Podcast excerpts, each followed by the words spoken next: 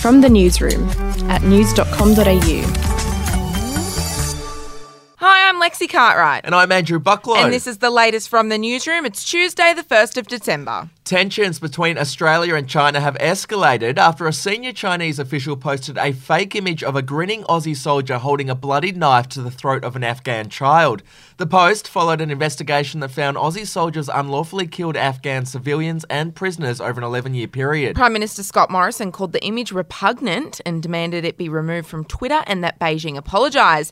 But an apology was not forthcoming. Instead, a Chinese Foreign Ministry spokeswoman said the Australian government should do some soul searching and bring the culprits to justice and offer an official apology to the Afghan people and make the solemn pledge that they will never repeat such crimes. To other news, and the NRL has ruled out making any changes to its hardline, no fault stand down policy after the jury in Jack de Belin's sexual assault trial failed to reach a verdict. Mr. de Belin has been accused of raping a then 19 year old woman after drinking and partying with her during a night out in Wollongong. The jury were unable to return a verdict and were discharged yesterday afternoon. A second trial may not be until August next year. Under the NRL policy, de Belin cannot play until the second trial ends. In other news, and many Aussies will be rejoicing today as some of the borders around the country come down. Yeah, Queensland's hard border with Victoria and Greater Sydney was finally removed at 1am, and South Australia officially opened its doors to Victoria today. I can tell you're excited, Lexi. We'll Great take a break and be back in a moment. Hey, I'm Felicity Harley and I host Healthyish, where we chat to experts, influencers, and people in the know from around the globe to arm you with the knowledge to make healthier decisions for your mind, body, and soul. I think if we're going to be focusing on health, like sleep is probably the biggest component of oh, that. I, I think sleep is the cornerstone. like choose the harder option because I've never woken up and gone, I regret that run that I went at 4 a.m. I've never done that. Search for Healthyish and Extra Healthyish wherever you get your podcasts. Alrighty, the AACTA Awards were on last night in Sydney to honour the best in Aussie film and TV. Comedian Tom Gleeson hosted and poked fun at controversial TV chef Pete Evans. And listen, apologies about the dodgy audio. I recorded it on my iPhone, okay? But have a listen. Now, I'm your host for this evening. I'll be taking you through the night. I will be choosing my words very carefully because TV shows used to get cancelled, now people get cancelled. um, like Pete Evans, he was dropped from I'm a Celebrity, Get Me Out of Here.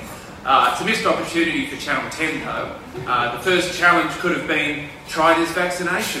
or stand under this 5G tower.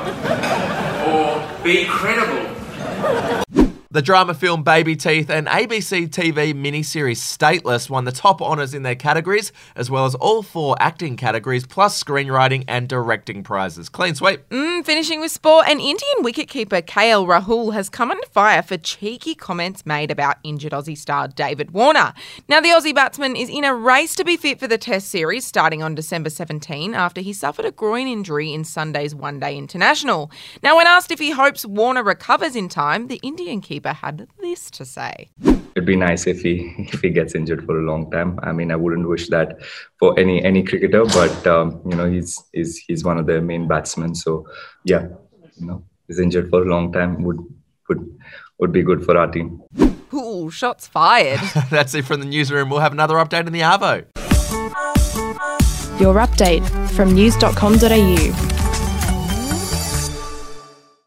Are you ready to get an inside look at crime from someone who has investigated some of Australia's worst crimes? It was like Aladdin's Cave. The luminol found bloodied footprints and bloodied handprints on a wall. So it's Yeah. just like a horror movie. Former homicide detective Gary Jubelin sits down with cops, crims, addicts, victims, small time cheats, and big town lawyers as they tell their incredible stories. My house got raided. Next thing you know, I got bail refused. Next thing you know, I'm on a truck to Parklea Prison. Listen to I Catch Killers early and ad free on Crimex Plus on Apple Podcasts today or wherever you get your podcasts.